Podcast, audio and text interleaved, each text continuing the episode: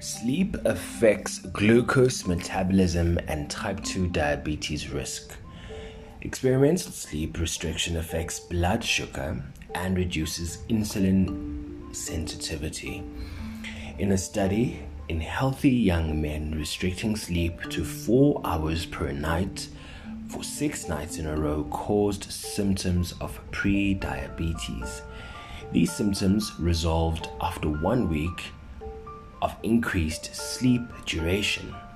Poor sleep habits are also strongly linked to adverse effects on blood sugar in the general population. Those sleeping less than six hours per night have repeatedly been shown to be more of a risk of type 2 diabetes. So, the conclusion is we need to have enough rest. We need to have enough rest, not just for ourselves, but also for our bodies.